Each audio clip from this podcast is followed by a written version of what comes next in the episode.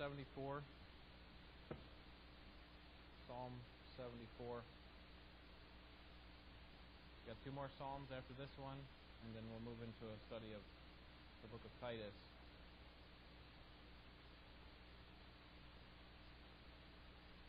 Does anyone want to guess what kind of psalm this is? Praise, thanksgiving, lament, royalty, covenant? Lament. So if you look at the first three verses, you can get a clue about that. Oh God, why have you rejected us forever? Why does your anger smoke against the sheep of your pastor?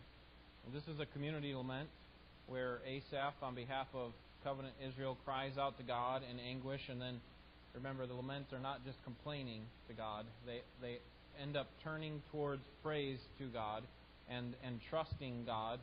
I shouldn't say praise, but turning towards trusting God to, to rescue them from his and their enemies.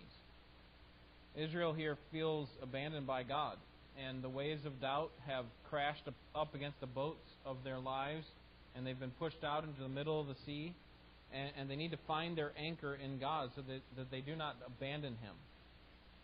And so we need to think about this with regard to ourselves. What do we do when we feel abandoned by God? When I first wrote up the sermon schedule for Psalms, I titled this When I'm Afraid, but as I got studying it, it's not really about fear, it's more about being abandoned. And so I think that's a better title for the psalm, When I Am Abandoned. Let me read the psalm for us. It's a little longer, but I think it would be helpful for us to see it all together. Psalm 74. This is the Word of God. O God, why have you rejected us forever? Why does your anger smoke against the sheep of your pasture? Remember your congregation which you have purchased of old, which you have redeemed to be the tribe of your inheritance, and this Mount Zion where you have dwelt. Turn your footsteps toward the perpetual ruins. The enemy has damaged everything within the sanctuary. Your adversaries have roared in the midst of your meeting place. They have set up their own standards for signs. It seems as if one had lifted up his axe in a forest of trees, and now it's all carved work. They smash with hatchets and hammers. They have burned your sanctuary to the ground. They have defiled the dwelling place of your name. They said in their heart, Let us completely subdue them. They have burned all the meeting places of God in the land. We do not see our signs. There is no longer any prophet, nor is there any among us who, know, who knows how long. How long, O God, will the adversary revile and the enemy spurn your name forever? Why do you withdraw your hand, even your right hand, from within your bosom? Destroy them. Yet God is my king from of old, who works deeds of deliverance in the midst of the earth. You divided the sea by your strength. You broke the heads of the sea monsters in the waters. You crushed the heads of Leviathan. You gave him as food for the creatures of the wilderness. You broke open springs and torrents. You dried up ever flowing streams. Yours is the day. Yours also is the night. You have prepared the light and the sun. You have established all the boundaries of the earth. You have made summer and winter. Remember this, O Lord, that the enemy has reviled, and a foolish people has spurned your name. Do not deliver the soul of your turtle dove to the wild beast. Do not forget the life of your afflicted forever. Consider the covenant, for the dark places of the land are full of the habitations of violence. Let not the oppressed return dishonored. Let the afflicted and needy praise your name.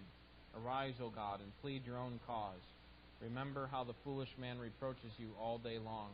Do not forget the voice of your adversaries, the uproar of those who rise against you, which ascends forever, uh, which ascends continually. Excuse me.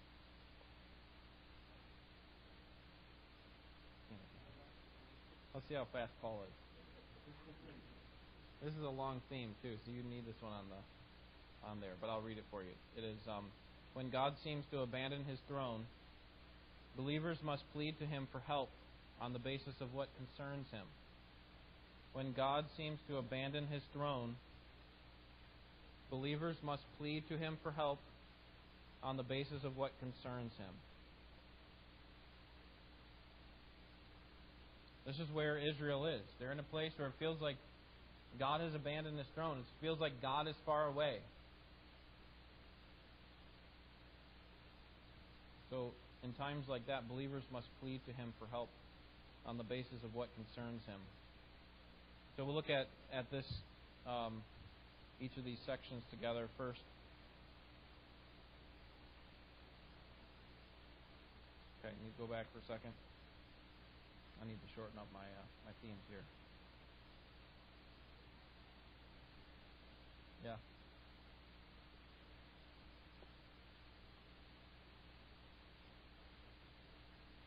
All right, number one. When God seems to abandon the throne, believers must express their suffering to God. Verses 1 through 11. This is what, a lament does. It ta- talks to God about what's real. And so the psalmist begins with an appeal for mercy in verses 1 and 2.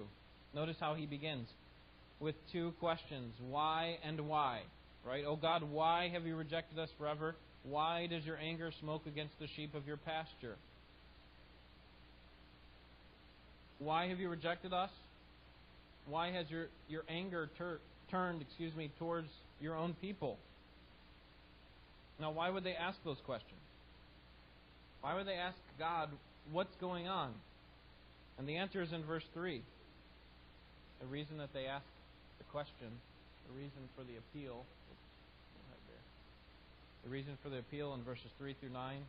Verse 3 the enemies have destroyed the sanctuary. It says, Turn your footsteps towards the perpetual ruin. So, God's dwelling place has turned into a place where, just like an old, uh, an old building that's in ruins, nobody cares about it. It's run down, it's overgrown, Second part of verse 3 says the enemy has damaged everything within the sanctuary. Verse 4, the enemies have taken over. The end of the verse says they've set up their own standards for signs. Basically, they're, they're coming in to God, your dwelling place, and they're taking their flag and they're setting it in the ground. It's, this belongs to us. Verse 5 the enemies have brought down the sanctuary like a lumberjack in the midst of a forest of trees. Verse 5 says, It seems as if one had lifted up his axe in a forest of trees, like a lumberjack. It's just in his heyday, right? He's got just a bunch of trees around him, and he's got his axe all sharpened, ready to go. And this is what God's enemies are like in the middle of the sanctuary, in the middle of, in the middle of God's dwelling place, the tabernacle. In verse 6, the enemies have brought devastation. Verse 7, they burned the sanctuary to the ground and have profaned what is sacred second part of the verse says, They have defiled the dwelling place of your name. God, this is the name, this is the place that had your name on it. And now it's destroyed.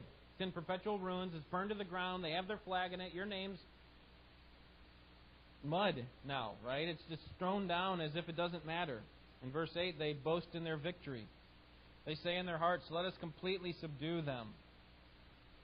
And then the second part of verse 8 says that they've burned all the places of worship to the ground. Now, this is probably before the time of the temple, because the temple was the sole place where people would go to worship God.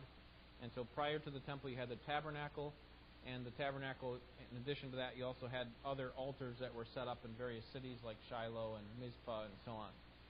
And so this is probably talking about all the various worship places of worship all over the land, not talking about synagogues or churches or anything. This is long before that. And then verse 9, the enemies have taken the prophets into captivity. We do not see our signs, people who speak on behalf of us. There's no longer any prophet, nor is there any among us who knows how long. How long is this going to go on? And so they appeal for mercy. Why, God, have you abandoned us? Verse, verse 1. Right? Why does your anger smoke against your own people? And the reason we ask that is because your dwelling place is just a pile of rubble. It's of no value. And to make matters worse, in verses 10 and 11, the faithful don't know how long this is going to go on. The prophets aren't there to tell them. We saw that in verse 9. But notice in verse 10, they actually come out and ask God, How long, O God, will the adversary revile and the enemy spurn your name forever? Why do you withdraw your hand, even your right hand, from within your bosom? Destroy them. So not only do they not know how long, but they also don't know when God is going to come to act. It's, It's like we have God on our side. His dwelling place on the earth has been torn down, and he's sitting back there doing nothing. It's bad enough that we don't know what's going on, but the other bad part is that God's not apparently not doing anything. Now, here we see again why laments are so helpful. Because they teach us how to take our concerns, our anxieties, and to bring them before the Lord. You see that in verses 10 and 11? God, our foundation has been shaken. Everything is unsettled until you return to your dwelling place among us. Why is this happening? How long is it going to be like this? Why haven't you responded in judgment on your enemies? And this is good and healthy for believers to do. This is good and healthy for us to do. When we are filled with anxiety, the best place for us to go is to God and just tell Him exactly what we're feeling. Now, I'm going to mention at the end that there's a wrong way to do that, right? Where we blame God or we condemn God for His actions and we never turn to the trusting part. And that's why this psalm is so helpful because he doesn't stop with just the questions of why and how long and what are you doing and how come you're not how come you're not helping us? He doesn't stop there, does he? In verses 12 through 17, he remembers he remembers God's rule in ages past. So when God seems to have abandoned his throne, believers must remember God's rule in ages past. This is what we need to do. We don't just stop at questions of why and how long and where are you, God, but we remember what God has done in the past. And this is what the psalmist does. In verse 12, he remembers God's rule in our redemption. He says, Yet God is my king from old, from of old, who works deeds of deliverance in the midst of the earth. And so, what the psalmist is trying to do is trying to piece together a puzzle that's very much unclear to him. It's like you've been handle, handed a pile of pieces that belong in a partially made puzzle, but you don't have the box, the picture. You don't know what the picture is actually going to look like. And you're trying to fit these things in. To, and this is what the Israel is trying to do. They have some this new information that God's sanctuary, God's dwelling place, has been torn down, has been profaned. And now they're trying to fit it into a larger puzzle of what God is doing in the world. See, Israel is unsettled and restless over the destruction of the tabernacle. And so, in order for them to, to think properly about the circumstances through which they are going, they would do well to consider how God has worked in the past. And they would do well to consider how God is working in the larger picture so that they can understand what is going on now. And that's what the psalmist does. He wants to he wants to go back to the reality that God is their here deliverer and then in the next verses that he is their creator, his rule in creation. God is not only the deliverer, the one who has redeemed them, he's their king from of old, but he's also the one who has power over creation. And in these verses, verses 13 through 17, he both tells how God brought all things into being with his great power, but also how he sustains things and overpowers things that seem to be big to us. God rules in the creation. In verses 13 through 17, all the U's, uh, if you have a, a Bible with marginal notes, then you'll notice that they all have a footnote next to them, the U in verse 13, and, and again at the end of verse 13, and then 14 two times. All those U's are literally you yourself. It's highlighting that God Himself is the one who is over creation. It's not a plural you. This is not God, you, and the other gods. You hold all things into being. You're the one who brings up the torrents of water. No saying, You, God, you alone, you yourself do this. You have the power. Verse 13, we see that He created all that is. Verse 13, you divided the sea by your strength. And then verse 15, you broke open springs and torrents. This is probably talking about creation, or it could be talking about the flood. Then it says, You dried up ever flowing streams. Verse 16, Yours is the day, yours also is the night. God is the one who divided day and night. You prepared the light and the sun. You have established all boundaries of the earth. You've made summer and winter. Here's God who created all that is, and then in addition to that, he also holds all things together with the hand of his power, or he overpowers anything that he wants. Look at the second part of verse 13. You broke the heads of the sea monsters in the waters. This could be referring to a nation like Egypt or something. Um, these powerful nations that to Israel might have seemed big and insurmountable and, and and the psalmist is saying, Listen, God, you easily destroyed them. Verse 14, you crushed the heads of Leviathan, this great sea monster. You gave him as food for the creatures of the wilderness. Again, could be talking metaphorically there for a nation. But whatever the case is, God's powerful over all his creation, and he can do whatever he pleases.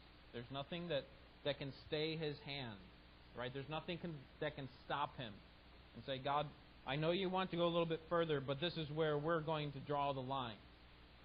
Nothing can do that to God because God is all powerful over his creation. So he brings it into being and he also overpowers everything that is.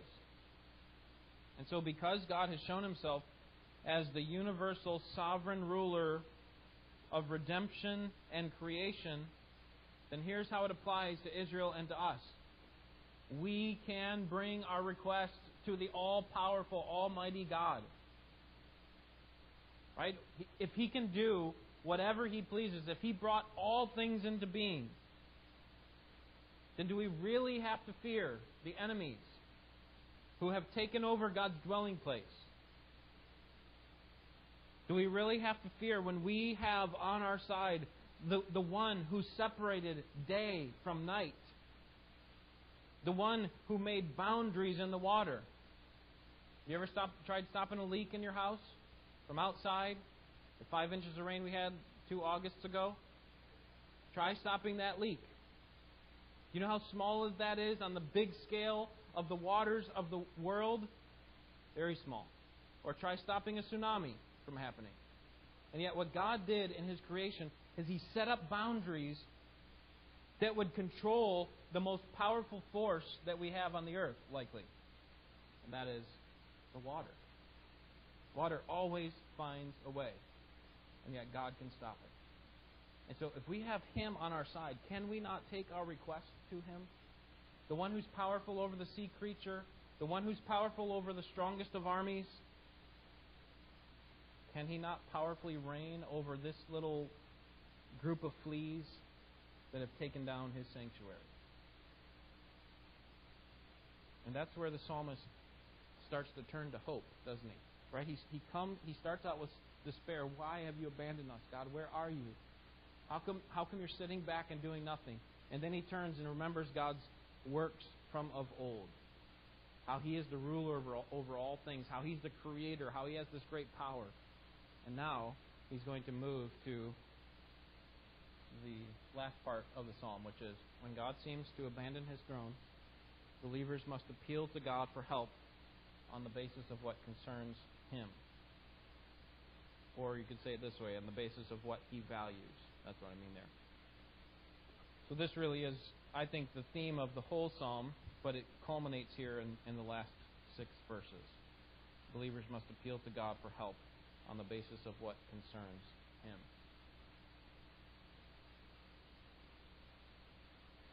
And here we see that God is committed to two uh, to three things, or God is concerned about three main things in this psalm. He's concerned about a lot more, but but three main things that we can appeal to him on the basis of these three things when we go to him in prayer. Number one, his people, verses 18 and 19. Remember this, O Lord, that the enemy has reviled and a foolish people has spurned your name. Okay, so he's saying, Remember what the people have done to you, God, and to, the, your name, your reputation. And now, notice this next line Do not deliver the soul of your turtle dove to the wild beast. What do you think he's saying there? Who's the turtle dove? Who's God's turtle dove? Talking about the physical, literal animal. He's talking about his people, right? You have this delicate, helpless little animal that is no match for a wild beast. And, and Asaph, on behalf of Israel, is saying, God, don't deliver over this helpless little creature to this wild beast, these enemies who could destroy him in a second. It would be horrific to watch. God, Israel is your turtle dove. Protect them. You love your people. When God seems to have abandoned his throne, remind God that you are his people. Look back up to verse 2. Similar similar idea, right? In verse 18 it was remember this. Verse 2 it says remember your congregation which you have purchased of old, which you have redeemed to be the tribe of your inheritance. So God act for us. Act for us the way that you've acted in the past. Verses 12 through 17, remember? You sovereignly ruled over all things. You created and overpowered your creation. God, you can do that for us. Do it. Because you love your people. Act for us in a way that you've acted before. So God is committed to his people. If God's committed to his people, then we should appeal to God on the basis of his love for his people. In other words, when you feel abandoned by God, one of the ways that you can appeal to God is on the basis of His love for you. God, here's what you've promised to me, and right now, I'm in a place of great distress. My enemies are winning against me and against you, God. And you love me. I know that from your word. And so, God, I, I want you to act on behalf of, because of your love for me. Secondly, God is committed to the covenant, or to his covenant, excuse me. God is committed to his covenant in verses 20 and 21. So, first, remember what these enemies have done. Remember your people, verses 18 and 19. Then, secondly, remember the covenant. Consider the covenant, it says there. For the dark places, places of the land are full of the habitations of violence. These places were supposed to be occupied by us, that was the covenant, God, and that's not what's happening. Verse 21 Let not the oppressed return dishonored. Let the afflicted and needy praise your name. God, consider the commitment that you've made to Israel. Don't you want to follow through on your covenant? Don't you aren't you the type of God that is concerned about your promises? And then thirdly, God is committed to his cause, or God is concerned about his cause. So, what we're doing here is we're, we're coming up with ways, based on what the psalmist gives us, of ways we can appeal to God on the basis of what he loves. And he loves his people, he loves to follow through on his covenant, and he also loves his own cause. Verse 22 Arise, O God, and plead your own cause. Remember how the foolish man reproaches you all day long. Do not forget the voice of your adversaries the uproar of those who rise against you, which ascends continually.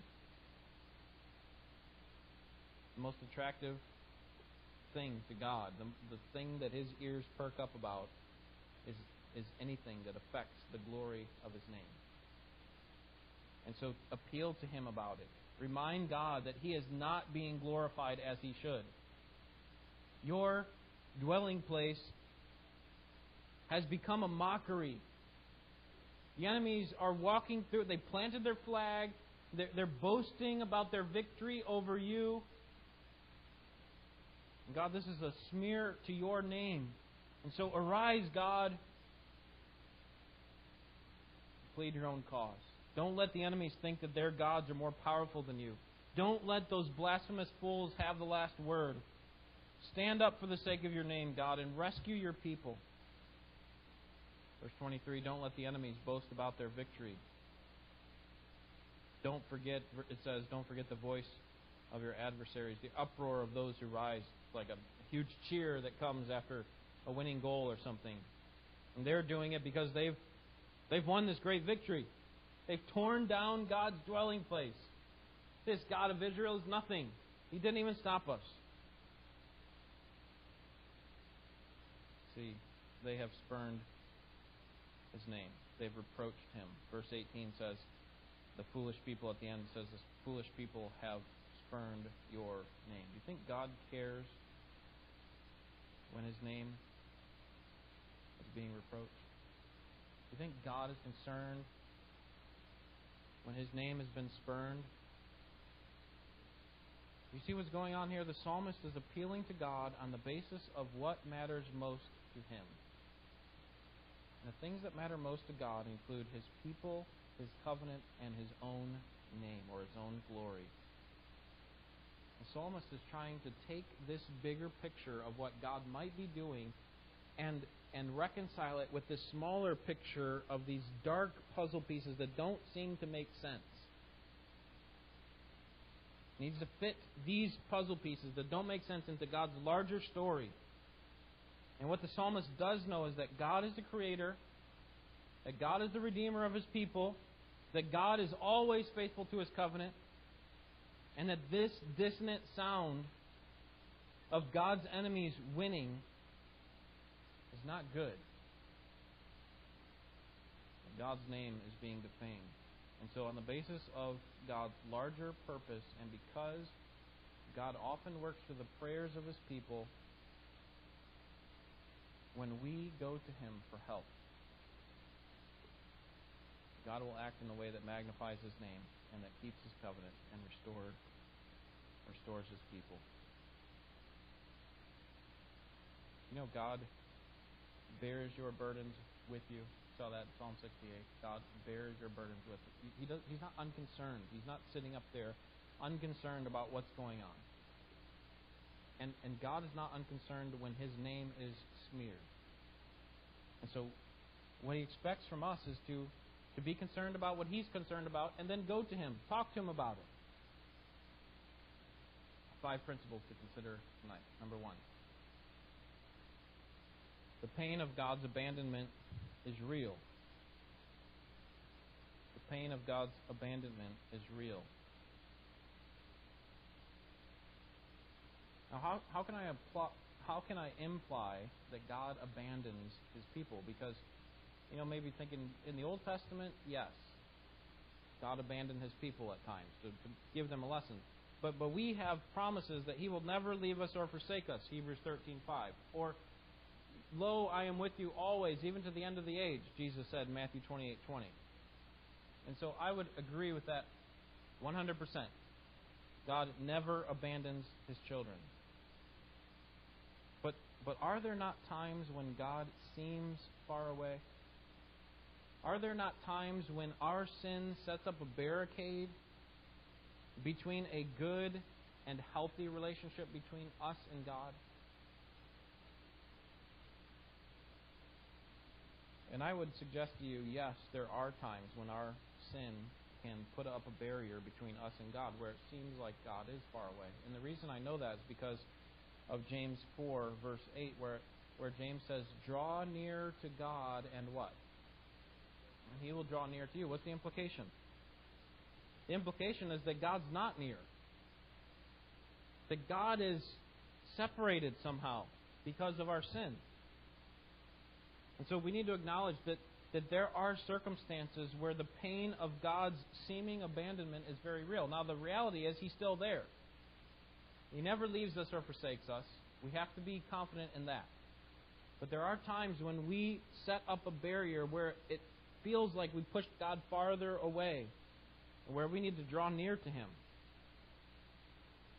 By the way, the next verse goes on to say, Cleanse your hands, you sinners, and purify your hearts. So that's the idea. If we need to draw near to God, it's not because we're limited in our understanding necessarily, but we're limited in our, our submission to Him.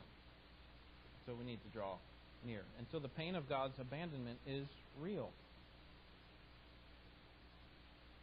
So I guess the point is that we shouldn't just ignore it when we have that sense that God is far away, that God's not hearing me we should we should come to a realization that our sins could have put a, a dividing wall or some other challenge that's going on could have put a dividing wall between me and God, and I need to figure out what God would have me to do to, to come near to Him. Number two, when God is far away, we should ask why. When God is far away, we should ask why. In other words, don't be afraid to speak honestly about your suffering to God. There is nothing inherently sinful about asking God the question, why? Why is this happening? Why did you take my son? Why am I struggling with this chronic illness? Why can I not get over this sin? Why am I estranged from my family member? There is nothing inherently wrong with asking the question, why, and seeking to answer that question, I would suggest to you, is actually a mark of maturity. What would you think about a child who never questioned anything? My first thought might be, man, that'd be great, right? Every time I told them to do something, they never questioned me. What's that? Yeah. But but think about that for a second. What if he li- literally never questioned anyone? That any time, any person, including a stranger, told him to do something, he did it. Is that a mark of maturity? The book of Proverbs actually says that that's a mark of naivete. Right? The naive believes everything. He doesn't question anything. He just goes right on and follows with what anybody says. And I would suggest to you that asking questions is at the heart of learning. That you will never be a discerning person if you don't ask questions. Why does Dad tell me that, that I have to go to bed at 9 o'clock every night? Why does Mom make me eat my vegetables? Why won't Mom let me go near the neighbor's Doberman Pinscher? You see, a child, it's good for him to obey but still at the same time be asking why. Because there's going to come a time when mom and dad are not there to tell him what to do. And he's going to make, have to make a discerning choice. A child who asks questions is thinking about not just the command and learning how to be robotic. He's thinking about the rationale behind the command. Why is mom telling me to do it this way? And the more that the child understands the rationale behind the commands, the more discerning he is. So that when another situation comes up that's a little bit different from what mom said, then he knows how to respond. You know, mom never told me what to do when I came across a boxer. Even though he growls and slobbers a lot like that Doberman Pinscher when I come near him. Mom never told me what to do about a boxer, but, but you know, a discerning child will say, I, I understand why she said that. Because she's, she's concerned about my safety. And so dogs like that are not friendly. Those are not happy faces.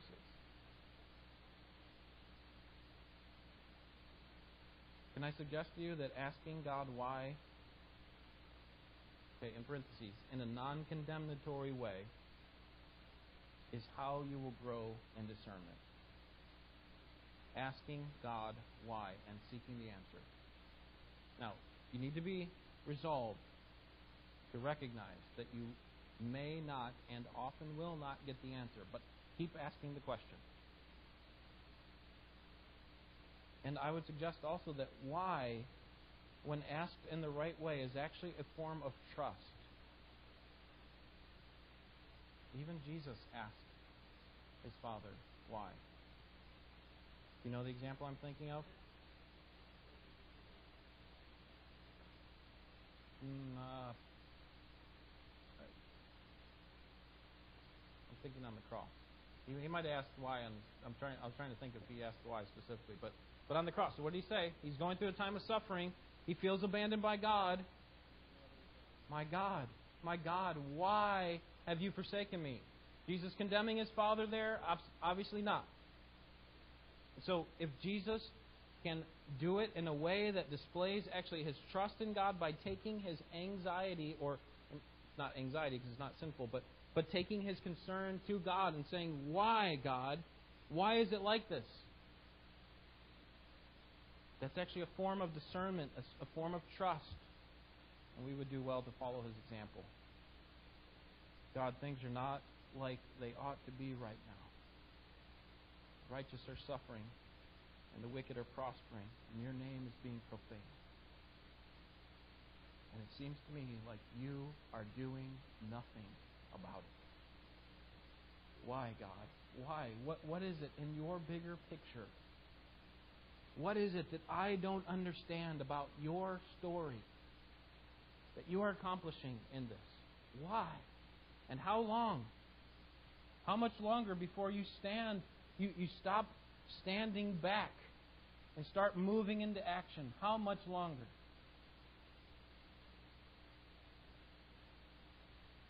When God is far away, we should ask why in a non condemnatory way, in a trusting way. That's what the lament psalms help us to do.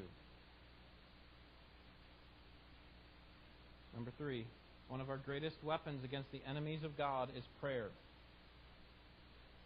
One of our greatest weapons against the enemies of God is prayer. Enemies that you have in life are not flesh and blood. We do not struggle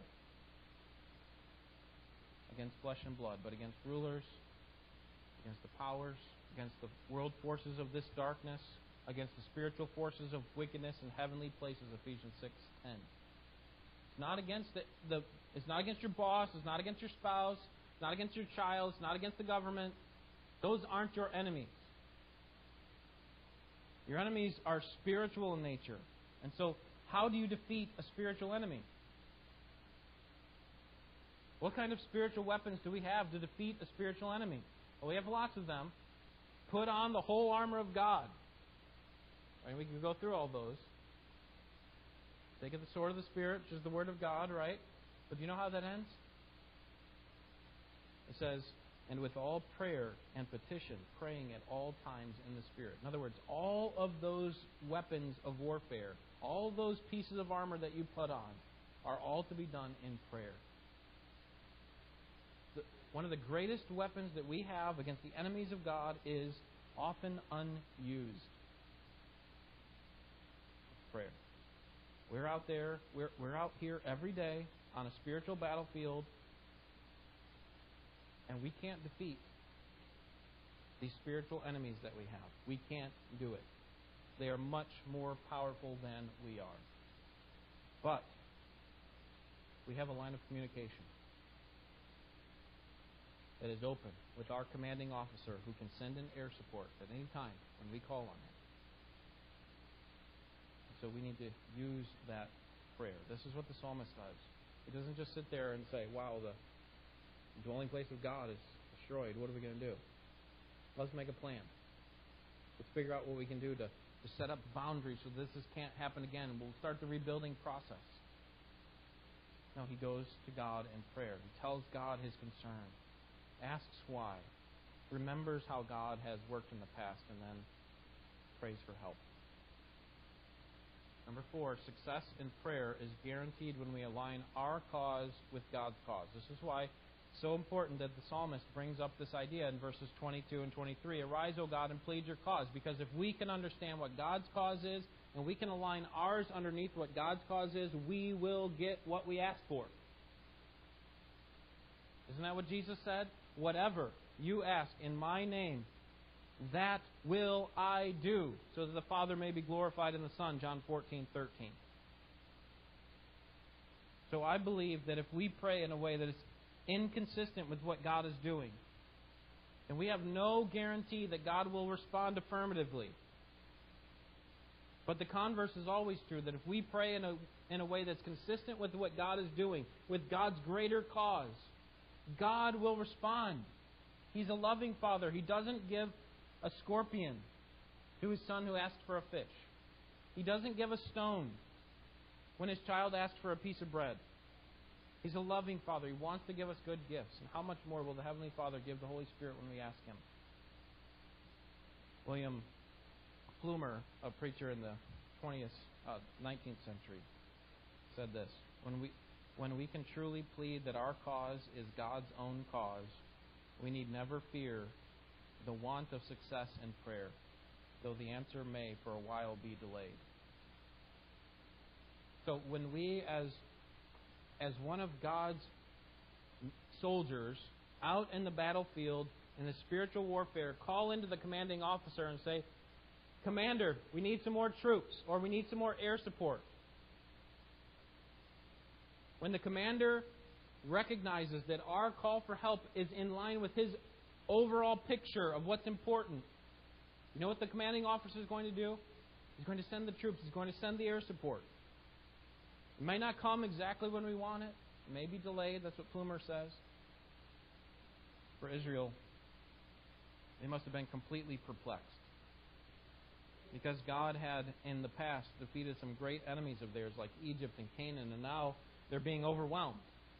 All this work that God had done leading up to this time when they could meet with God in this tabernacle gone.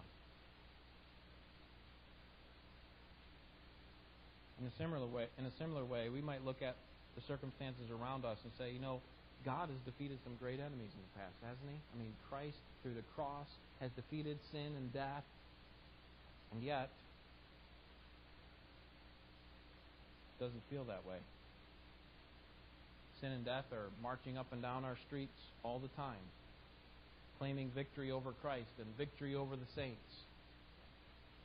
You know, sometimes we start to believe them. You know what? Maybe sin and death did defeat Christ. Maybe Christ didn't really win. But you see, faith says no. We know from the larger picture that God's cause does not include sin winning. It does not include death having the final say. In fact, sin and death have already been defeated at the cross, and it's only, really at the resurrection, it's only a matter of time before they have no more grip on any one of us. And so we don't have to fear sting of death. Christ has defeated it through his resurrection. It may not seem right right now. But that's why we have to keep perspective, right? We, we have to keep, instead of focusing on all the, the dancing in the streets from our enemies, we need to keep our perspective on the end game. The VE day is coming, right? When they will be completely defeated. The final blow has been, been given, but there's still some, some fight left in them, even though it's inevitable that they will lose. And then finally, Number five, God's will will be done. God's will will be done, or God's purposes will stand.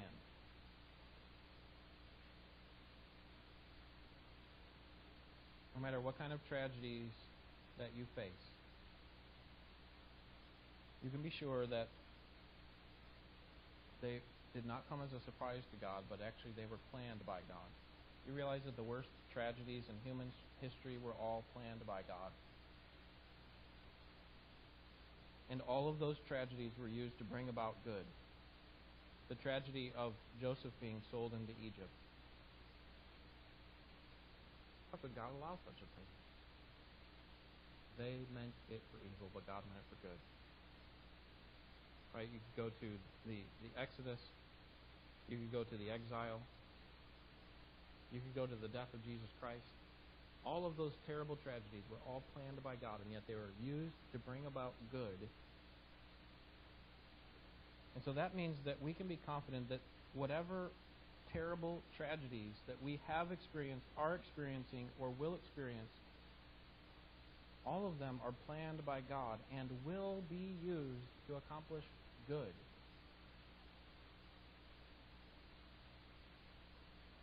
even the future abomination of desolation that's going to happen during the tribulation. I mean, imagine what the believers must be thinking during that time when the Antichrist comes in and takes over the Jerusalem temple and exalts himself as the Christ, the God of all. And that all people must worship him. How unsettled must the true believers actually feel at that time?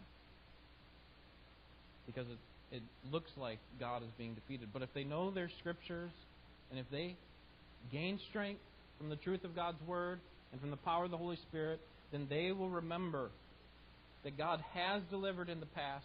God accomplishes all things for His glory and for our good, and that He will even bring the worst, one of the worst tragedies in all of history, the abomination, abomination of desolation. He will bring good out of even that. And one of the ways that God brings that good is through our prayers. God uses our prayers as a means to move into action and to bring about good. All right? Any questions, comments?